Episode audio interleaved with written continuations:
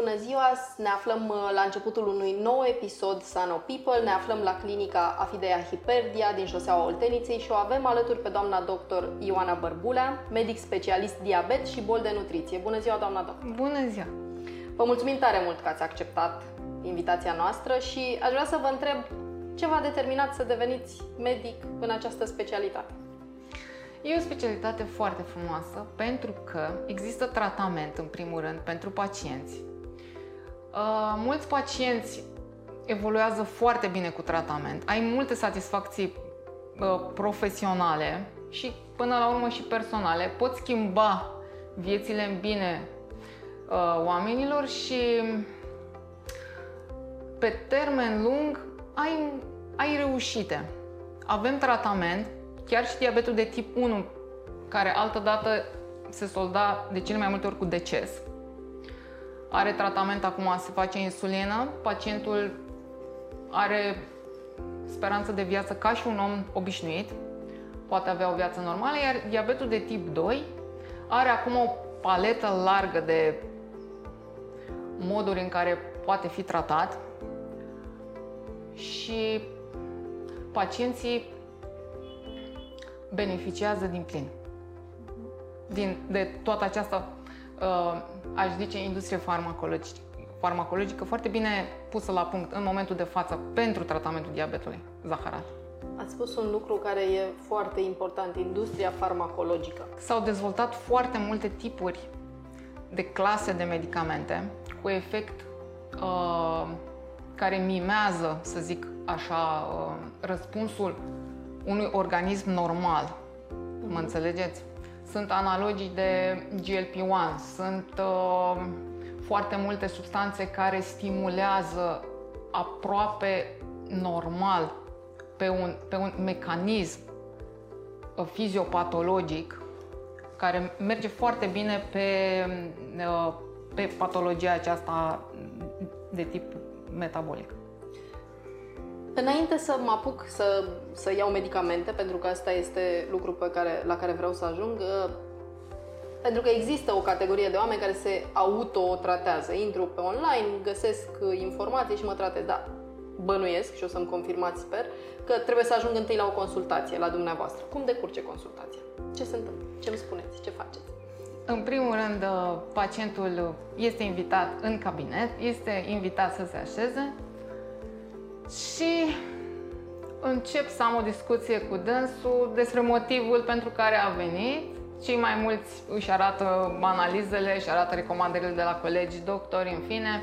Reiese că sunt modificări la nivelul glicemiei, poate la nivelul profilului lipidic sau pur și simplu a luat în greutate și a venit, de exemplu, la colegul meu ortoped pentru uh, modificări de tip osteoarticular și s-a recomandat uh, echilibrarea ponderală. Și atunci, următorul pas, cântărirea.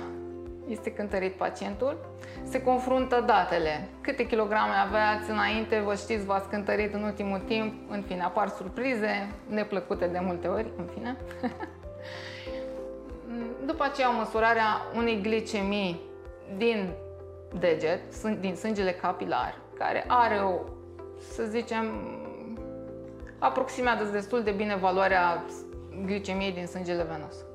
După care urmează consilierea nutrițională. Vorbim cu pacientul, ce obiceiuri alimentare are, ce crede el, cum crede el că a ajuns în această Situație. ipostază, da. Și cei mai mulți recunosc. Cam, adică pacientul, omul în sine știe ce greșeli face, pe de altă parte însă nu ia nicio măsură. Este o inerție a rutinei. Și în baza discuției continuând începem să luăm măsuri, să spunem, uite, restrângem pâinea, scoatem zaharurile, nu mai mâncăm sucuri, Coca-Cola, Pepsi-Cola și alte băuturi, toate carbogazoase, îndulcite da. cu zahăr. Da. După care, după caz, dăm și tratament. Deci nu toți pacienții care ajung la dumneavoastră necesită tratament. Mm-mm. Uneori e vorba doar de o schimbare de stil Sunt de mulți pacienți diagnosticați cu diabet care primul pas pe care îl urmează este dieta, doar dieta. Și cu dieta au succes. Asta e o veste foarte bună. Da. Mulți pacienți, tineri, care făcând abuz de băuturi uh, carbogazoase și dulciuri multe, pentru că acum consumul de zahăr rafinat are un efect antistres, știți? Și suntem într-o societate stresantă, în fine, sunt niște obiceiuri de destresare. Mâncăm dulciuri. Se eliberează endorfine, apare o senzație de plăcere pe termen scurt, dar pe termen lung uh, tulburări metabolice grave și foarte grave. Și atunci, dacă omul înțelege și începe să respecte dieta, are rezultate foarte bune și diabetul intră în remisiune, rămânând doar cu dieta, toată viața. Și am pacienți care sunt cu dietă. Și o duc foarte bine. Ați pomenit societatea și faptul că suntem într-o societate stresată. Acum, un alt lucru, o altă caracteristică a societății noastre este faptul că uh, vorbim despre obezitate ca despre boala secolului în care ne aflăm. Uh-huh. Nu doar în România, peste tot. Uh-huh. Povestiți-ne ce înseamnă tehnic obezitate. Ce înseamnă, cum arată omul obez? Obezitatea înseamnă creșterea în volum a țesutului adipos, care sigur că e cuantificată prin niște măsuri antropometrice. Noi ne, sunt mai multe tipuri uh, de măsurători care se fac, uh, talie, șold sau indicele de masă corporală, care raportează greutatea la pătratul înălțime și uh, este un raport. Și sigur, dacă rap- sunt niște grile, dacă raportul depășește 30 de kg pe metru pătrat, îl considerăm obez. Există însă între omul normal și obezitate o zonă gri de supraponderalitate, în care supraponderalitate în care uh, pacienții, deși sunt cu o greutate, să zic, aproximativ nu încă obez, nici sănătos, are însă o distribuție a țesutului adipos la nivel central. Noi spunem la nivelul abdomenului. Asta înseamnă de multe ori corelat cu grăsimea țesutului adipos care este în organele interne, în ficat, în pancreas și care, sigur că un organ infiltrat cu țesut adipos nu va mai funcționa normal. Deci e un timp, 5-10 ani, în care se va instala și tulburarea metabolică, diabetul. Și atunci, cu obezitatea, sigur, are și ea multe aspecte. Pot fi uh, și obezi datorită unor tratamente medicamentoase, categorie, să zic, mai mică, datorită unor disfuncții endocrinologice, dar cei mai mulți sunt pe aport caloric mai mare decât consumul. Deci obiceiuri alimentare nesănătoase. Exact. Spuneți-ne dacă există, nu știu, trei lucruri trei lucruri simple pe care fiecare dintre noi ar putea să le facă mm-hmm. pentru a ieși din spirala aceasta negativă. Să scoată zaharurile rafinate de la sucuri la dulciuri, patiserie, să răstrângă fast food-ul la ceva de genul evenimente, mai rar de o dată pe lună și porții mici, și cantitatea de pâine și derivate din pâine, cornuri, chifle, covrigi, stixuri, bufuleți, biscuiți, în fine, și astea reduse mult. Astea sunt. Este așa zisul junk food, da. care înseamnă fast food plus uh, tot ce înseamnă dulciuri și mâncăruri procesate și da. preambalate, ca să fiu mai simplă, le spun pacienților, gătiți acasă mâncare sănătoasă, nu mâncați caserole, ambalaje, tot da. ce vedeți ambalat, și reducerea consumului de pâine și derivate din pâine, pentru că sunt mulți care nu mănâncă pâine. Știți mm-hmm. cum era... Da. Regina Antoaneta n-a spus că dacă n-au pâine să, să mănânce, mănânce cozonac. cozonac. Well, da. nici aici nu e bine asta. Da. Uh, specialitatea dumneavoastră se numește diabet și boli de nutriție. Care sunt bolile de nutriție la care ne referim? Dați Obezitatea, hipercolesterolemia, hipertrigliceridemia, hiperuricemia, care înseamnă creșterea de acid uric în sânge, o boală destul de comună zile, zilor noastre pentru cei cărora le place să mănânce multă carne, guta. Da. Și, și diabetul. Cum arată un regim, de, un, un, un regim alimentar sănătos. Ne-ați spus deja cele trei lucruri, păcatele Da. capitale, să le spunem. Da. Păi, cel mai simplu este să facem referire la dieta de tip mediteranean. Ea spune așa. Alegeți-vă re- raportat la carne, pește, carne slabă. Eu, în general, nu mai recomand carnea de porc, nici măcar de vită și mezărurile le-am scos de mult, pentru că ele conțin tot felul de substanțe care dau gust bun și care cresc glicemia, în afară de glutamat. Cred că pun de multe ori în cremvuri și în parizări pun și zahăr și dă dependența aceea și oamenii mănâncă, este și mai ieftin în fine. Să, să, să revenim. Deci pește, produse marine, da? Pentru Da. cine uh, poate, în fine, pește poate să mănânce. Brânzeturi lactate și Da. acestea cantități relativ mici de brânză, mai ales brânza maturată de tip telemea sau cașcavalul sub 100 de grame pe zi, brânză proaspătă, iaurt, cantități mai, mai mari, știu și eu, un 200 de ml de lapte bătut sau iaurt nu este o cantitate mare, este potrivit. Un pahar. Da, exact. La pâine, aici insist pe restricție. Eu dau în general sub 100 de grame de pâine pe zi, maxim. Dacă feliuța de pâine are 20 de grame, sunt 5 felii, mi se pare mult. Dar sunt oameni care au, ef- ef- care au um, efort fizic în timpul zilei și atunci ei trebuie să aibă un, un plus. Dar pentru cei sedentari, vârstnici, 3 feliuțe de pâine, 60 de grame, cu tot cu echivalențe și le explic. După care urmează cerealele integrale. Aici trebuie explicat orezul alb versus orezul Brun. brun. brun. În fine, unii acceptă, unii nu, dar măcar cântărirea lor.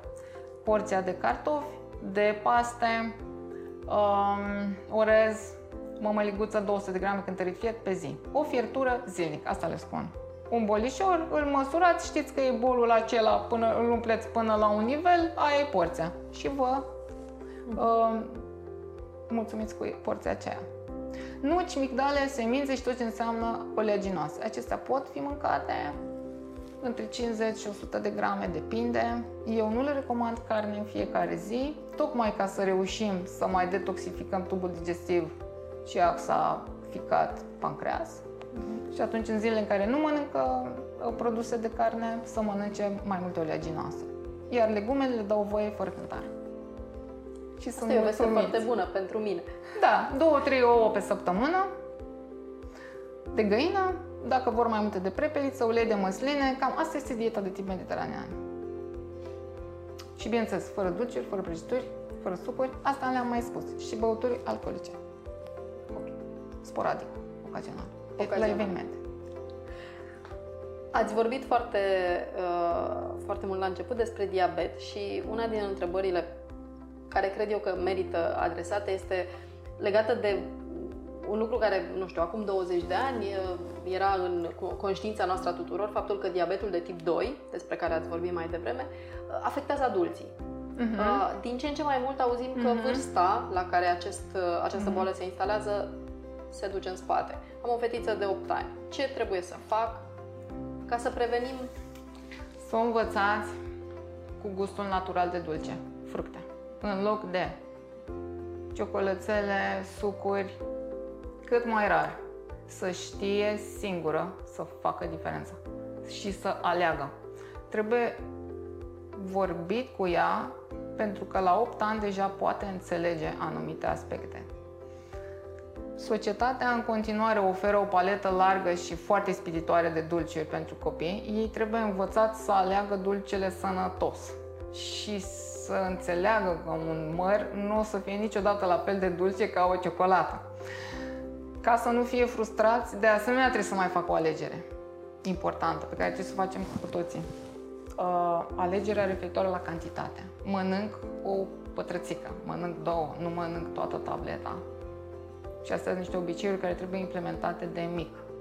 Pentru că copilul, dacă este activ, metabolizează corect toate aceste glucide, fiind și în procesul de creștere. Dar creșterea se oprește în jur de 8, 18 ani, poate și mai repede, și atunci încep tulburările metabolice. Datorită sedentarismului sunt mulți copii care nu mai sunt activi, Asta e alt aspect. Școala online, distanțe mari în București și alte aspecte, poate socioeconomice, împiedică familia și copilul să mai aibă activitatea fizică necesară, adecvată, optimă pentru un copil de vârsta lui. Și atunci apare supraponderalitatea. Începe să se îngrașe copilul. Da. Familia îi dăruiește dulciuri, el mănâncă și tot așa. Și avem la 12-13 ani, când începe pubertatea, probleme deja de metabolism. Prediabet, diabet și așa mai departe. Și apar atunci alte probleme. Copilul trebuie dintr-o dată restricționat și foarte sever. Și este mult mai greu. Mai bine gradual și, să zicem, cu concursul familiei. Toată familia trebuie să mănânce cum îi se recomandă copilului. Să vadă că ceilalți mănâncă și numai el nu mănâncă. Obiceiurile bune se învață acasă, așa e. Așa e, da. da. Ați uh, menționat activitatea fizică. Aș, dacă ajung în cabinetul dumneavoastră, o să mă recomandați să fac sport? Bineînțeles, bineînțeles. Dacă nu puteți face sport, cum sunt mulți pacienți de vârsta a treia, se recomandă mersul. Mersul până la nivelul de toleranță. Dacă eu pot să merg până în capătul culoarului, merg atât și mă opresc, dar merg. Și prin casă, decât să nu mergi deloc, da? Iar pentru cei tineri, fiecare cât poate dar fără sport. Sportul este o activitate fizică efectuată de plăcere și aduce cu sine, exact ce discutam, endorfinele și eliberarea de stresul zilnic. Dacă nu avem acest obicei de destresare sănătos, cu siguranță ca să supraviețuim stresului, vom opta pentru alte obiceiuri de destresare. Mâncatul emoțional, alcoolul, consumul de tutun. Toate acele lucruri despre care știm deja că exact. ne fac exact. rău, dar pe care continuăm exact. să, le, mm-hmm. uh, să le facem. Uh, doamna doctor, vă mulțumesc foarte mult pentru timpul acordat și pentru sfaturile pe care ni le-ați oferit uh, și sperăm să vă mai vedem curând într-unul din episoadele noastre. Mulțumesc mult! Mulțumim!